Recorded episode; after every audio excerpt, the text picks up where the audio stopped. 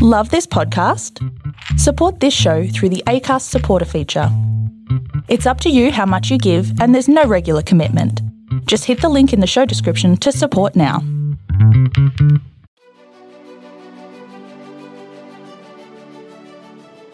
Hey, this is John Lee Dumas of EO Fire, and welcome to Master Leadership. Great leaders ask great questions, and this podcast takes you on a journey to master leadership with questions that matter to leaders who matter with your host, Lily Sinabria. Hi, this is Lily, and today we have the honor of having Dr. Stephen Cohen with us. Now, there are many different paths people follow in becoming school leaders. Stephen's path has been quite straightforward. It follows a simple ideal, articulated best by one of America's greatest educators, John Dewey. What the best and wisest parent wants for his own child, that must be what the community wants for all of its children. Any other ideal for our schools is narrow and unlovely. Acted upon, it destroys our democracy. Stephen grew up in a modest middle class family on Long Island, New York, in a town populated by the families of soldiers returning from the Second World War. The public schools he attended were staffed by smart, interesting, and caring teachers.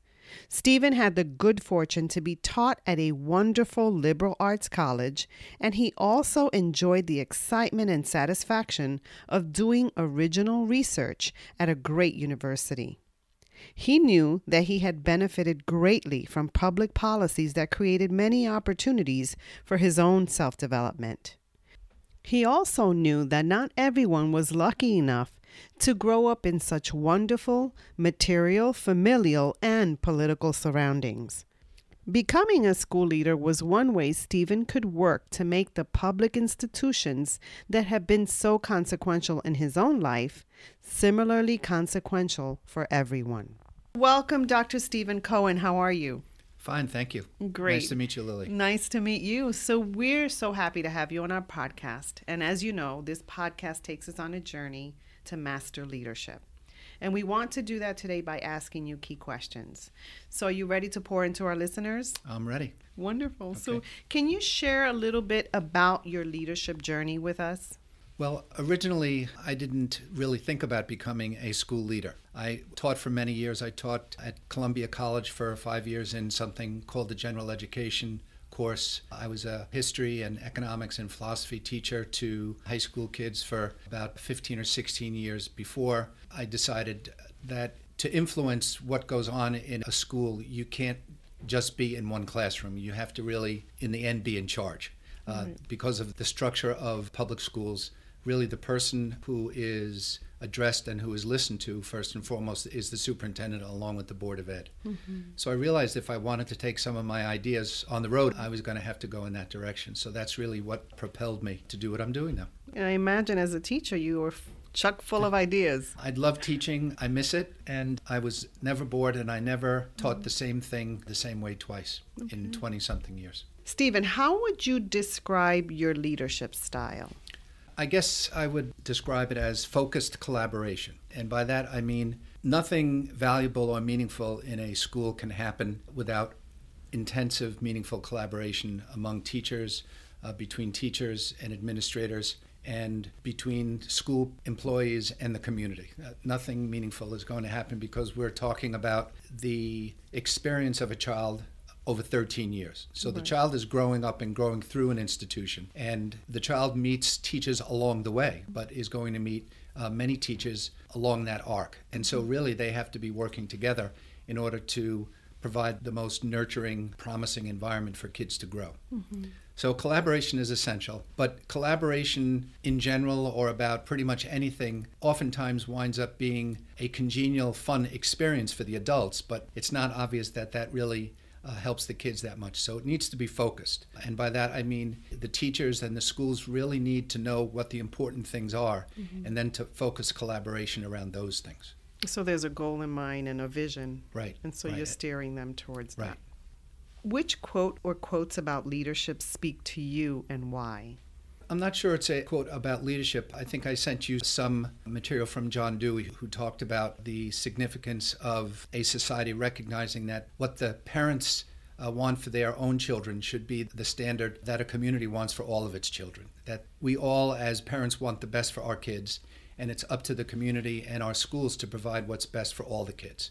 It's, That's a great standard. It's the only standard, really, in a democracy, and it is under assault uh, now, and it has been under assault for a long time, I think, which is mm-hmm. one reason I enjoy what I do now because I think that's a fight worth having. And I've always thought it's interesting that if you want to look for a place that actually lives by this ideal, you need to go to Finland. It's not in the United States. The Finns really behave as if John Dewey uh, were a Finnish philosopher. But he's American, and we lose sight of the fact that a quarter of all the children in public schools in the United States live in poverty, and another quarter live very close to poverty.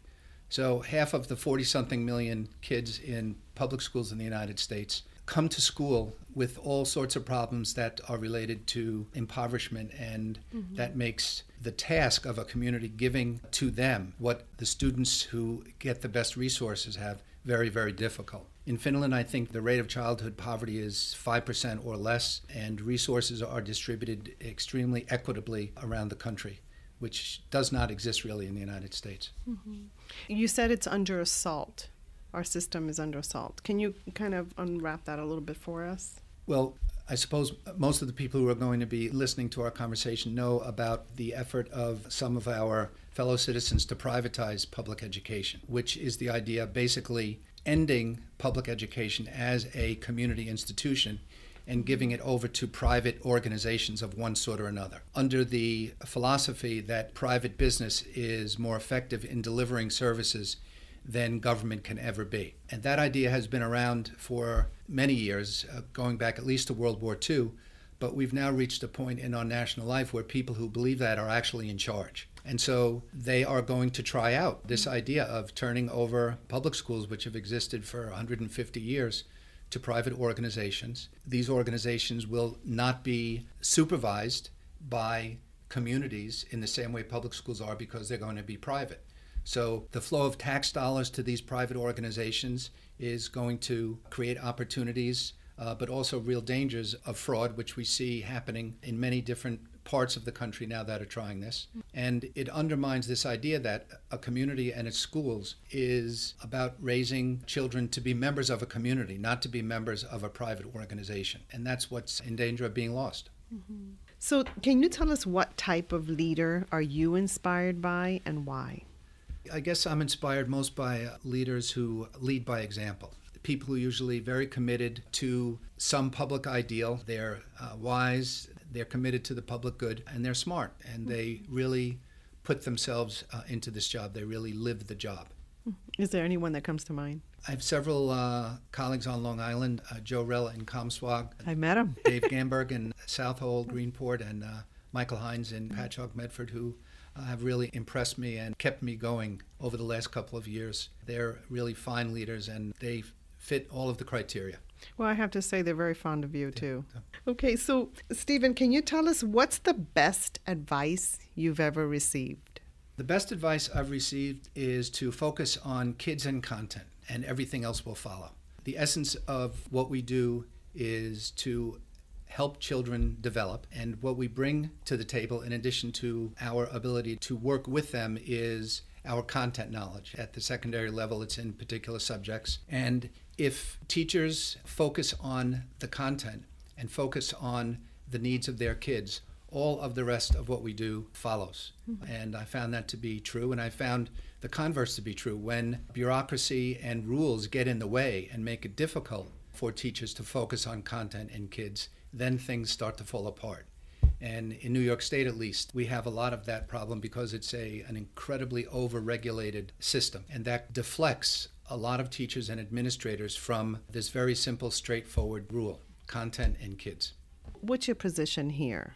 Here, I'm an interim assistant superintendent for curriculum in Sachem. So, do you find as a superintendent that the same applies for the top level leadership? You're talking about teachers focusing on kids and content, and that's the best thing to do.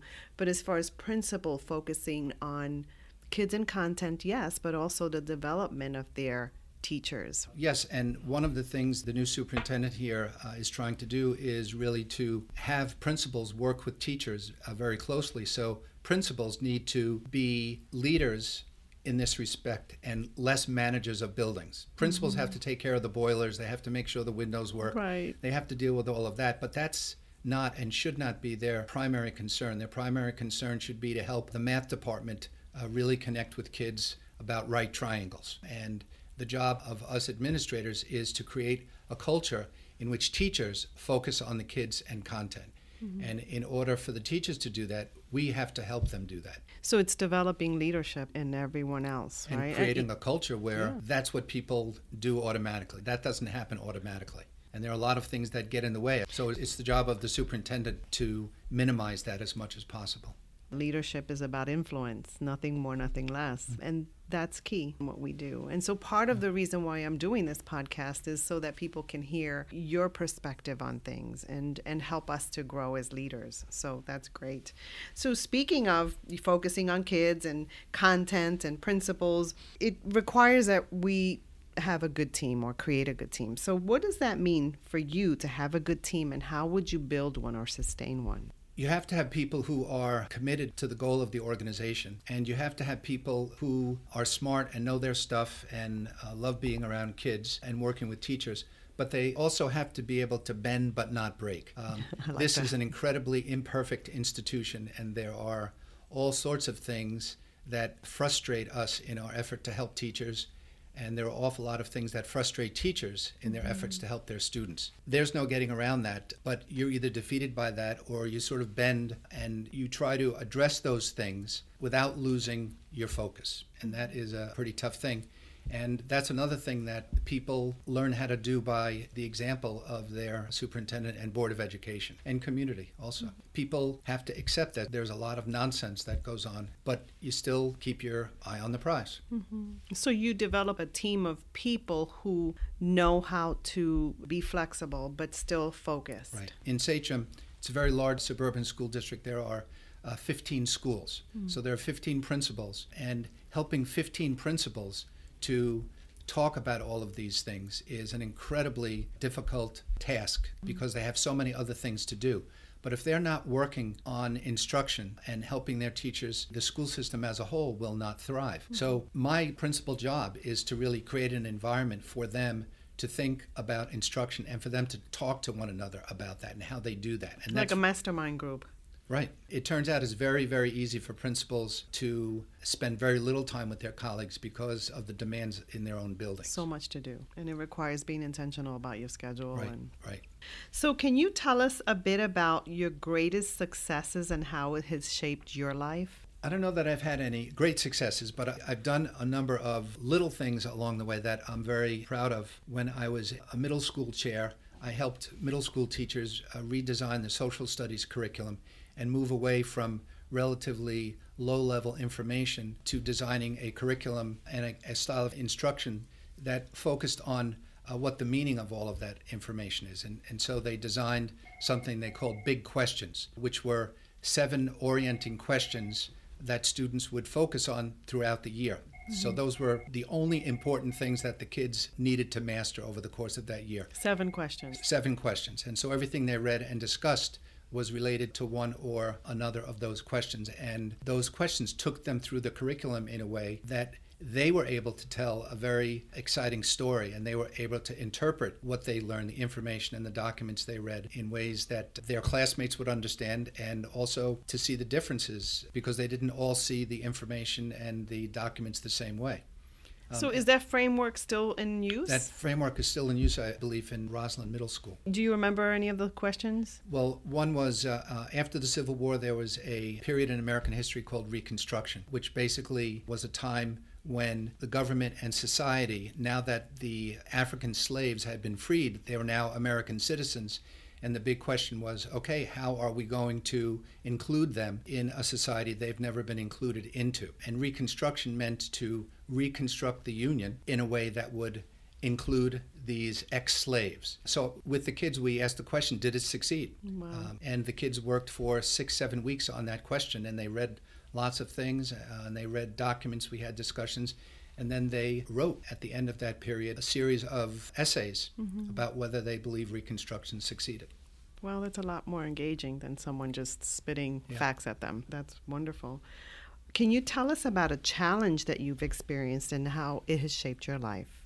My experience really comes through the tradition in America of liberal arts study. I mm-hmm. went to a liberal arts college. My teaching experience has been from the point of view of liberal arts. And I think it's a, a very important tradition, and it's one that really is very well suited to engaging uh, students. But it is not as supported now as it was 40 or 50 years ago in the United States. Now there's a rush to get students to learn some kind of technical skill so that they'll be employable. And in the rush to do that, I'm not against kids having skills so they can get work. Right. Um, but uh, there's always a danger that when people are young, if they don't have an opportunity to read widely, uh, to experience the arts and music, and to have time to think, to stretch their intellectual legs and figure things out, if they don't have time to do that, they're going to miss something incredibly important to their own development. That is basically what a liberal arts approach to education is, and it's becoming increasingly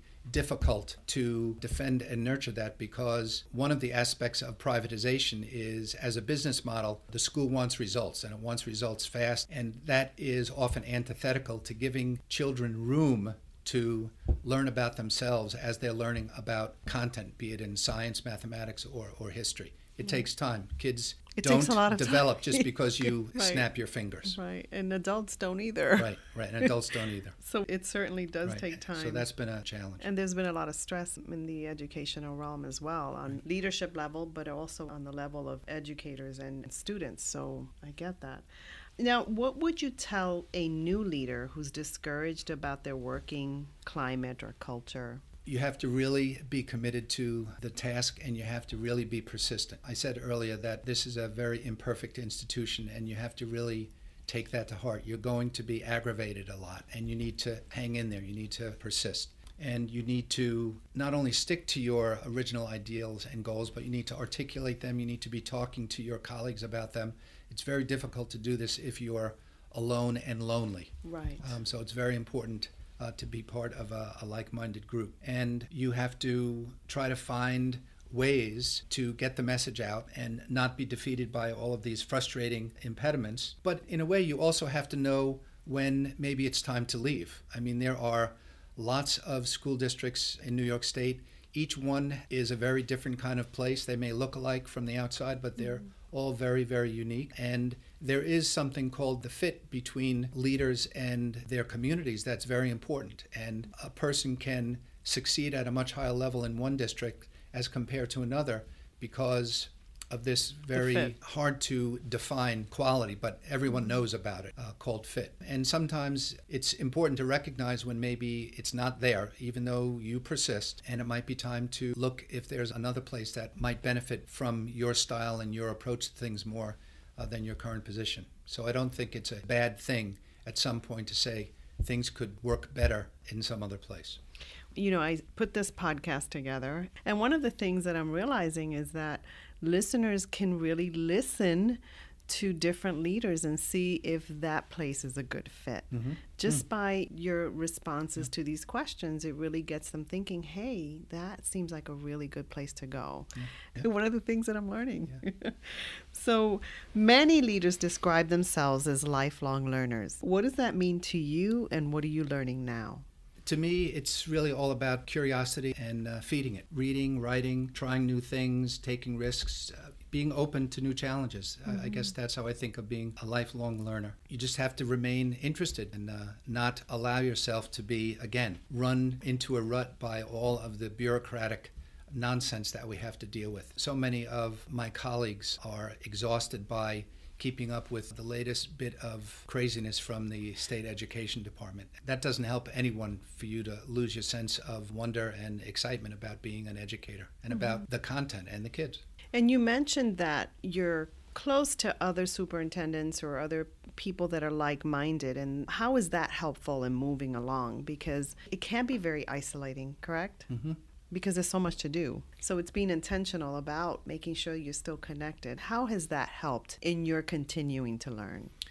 Well, I was uh, mentioning earlier that I have several colleagues in Suffolk who are like minded, and uh, we spend time in each other's districts. So we go to each other's uh, board meetings. We uh, see how initiatives are developing in their communities because in each of these communities, different things are important. And their boards of education and communities are ready to try some things but not others. Mm-hmm. So, for example, in uh, Comsewogue, Joe is piloting a very, very uh, important, interesting program called the New York State uh, Performance Standards Consortium.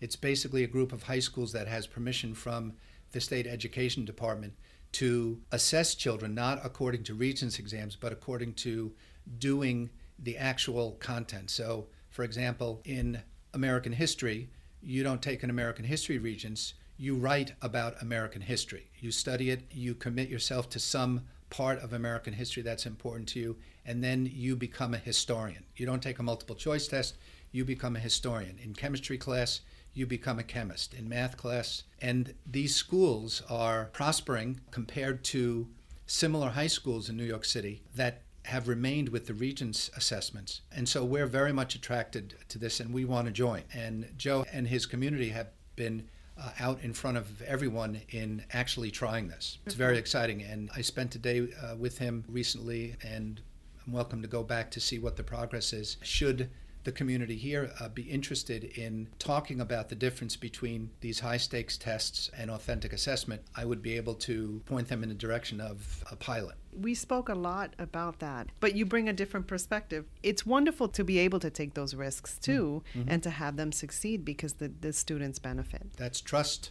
Yeah. That's the school board, that's the community. There's a fit. Michael has been having tremendous success in Pat Med because he and his board of ed and the community and the teachers are all rowing in the same direction. And it's a very powerful place right now because of that and quite unusual. And you said something that is really key trust. Mm-hmm. Trust has to be the foundation right. of all that. To have a school district like that where trust is the foundation is not common. Right, it's not common. And I think one of the reasons is because if a community and a board of ed are able to articulate what it is they want for their kids, and if they have a leadership team that is really committed to that, then everyone is on the same page. And so mm-hmm. when the frustrating things happen and when petty conflicts arise, people won't blame the institution in the, the way that people do right now. And when people have a bad experience, in the absence of those goals, they oftentimes lose trust because they feel their needs aren't being met. And since they don't know what the larger need of the community is, they lose trust. In places where you find a highly articulated sense of mission, and I don't mean just on a piece of paper, but I mean really being lived. People give the administration and the Board of Ed a lot more leeway because they believe that those people are committed to that goal, even if there are going to be mistakes along the way. That's so true. Now, can you tell us what you've read that our listeners should read and why? Some of the things I've read and come back to uh, frequently are some basic philosophies of education, Plato's Republic, uh, Rousseau's Emile, just to sort of reacquaint myself with the 2,000 year tradition of thinking about human development and about the development of individuals. And it's, it's good to come back to that again because there's so much little picayune stuff that's drawing you away. It's important to remind yourself of these really important big ideas. There are books that help develop a view of what's going on in education these days. Uh, one classic that never goes stale is Savage Inequalities by Jonathan Kozol. Another is a book called The Great Transformation. It's now six years, but it is uh, the story about what's unique about modern society that really can help one put public education in the context of our history and our politics. Then there are great works of literature that I love, that other people might not, but you should get your favorites and read them and reread them. Mine are uh, the brothers Karamazov and uh, Anna Karenina. I'm a, a fan of uh, Russian novels. I love to read and reread them. Thank you so much mm for that. Now, Stephen, you have mm a lot of responsibilities. What do you do on a daily basis to set your mind for what's ahead? I get here early. So I, what's early? Yeah, 6:30 or 7. Okay. And that gives me a good hour before the the rush. The day is on. That's right. um, and even though I have thought about things uh, the day before. I really need that hour to focus and to make myself a list and remind myself of what my calendar says so that I don't feel anxious going into what I know is going to be a very compressed, intense day. That helps me a lot. Now, I'm going to ask you a question that most leaders really crash and burn here because Oh, it's about balance. So, can you give us some advice about maintaining balance? It is very difficult. And sometimes I'm not even sure that it's all that important because I love what I do so much. And if you love what you do, you want to do it more. So sometimes balance is not all it's cracked up to be. Uh, But you have your own But yes, I understand what you mean. I like to really be ahead of things as much as possible so that when the weekends come and when holidays are here, I can really disconnect. And I mean, really not think about all the things that I have been thinking about or will be thinking about when I return. And if I'm really in control of what has happened, I feel that I can do that. And when I return, I'm not going to be returning to a disaster. so, that's see, that's difficult for me. So, how do you do that? How do you set your mind to disconnect? family, friends, music, uh, long walks in the woods, go to museums, just about anything other than being in school. Well, in a way, it goes back to the curiosity stuff. If you're a curious person, you're curious about things that you don't necessarily encounter at work. Um, Yeah. And you know there are a lot of those out there. Good rest, a new good restaurant. I think it was Joseph Rella who spoke about being present. And that's a practice. Where you are is where you Yes, are. yeah. Thank you so much for that. Okay, one last question. Okay. So, if you were to go back in time, Stephen, what advice would you give the younger you about leadership? I would take more time to listen to my colleagues, everything going on in the school I worked in. I can tend to be a kind of impatient person. I like to get things done, I like things to be moving along. Um, and the downside of that is uh, you might not take the time you need to take in order to hear what your colleagues are saying. And if I had it to do all over again, I would do more of that. So, you would tell yourself to listen. I would tell myself to shut up and listen. I wonder if you would listen to that. Maybe now you would. yeah, maybe now I would. Right. So, is there anything that we haven't addressed that you'd like to share with our listeners? Not so much anything else, but to reiterate that this institution is worth preserving, defending, and improving. And it's really, really hard work. I want to thank you so much for adding value, not just to me, but to our listeners. Great. I, I It- hope so. It's been great. Thank you so much. Hello, leaders. Don't forget to go to masterleadership.org to find out how to get a free coaching session from one of the exceptional leaders that are featured on this podcast. Until next time, bye.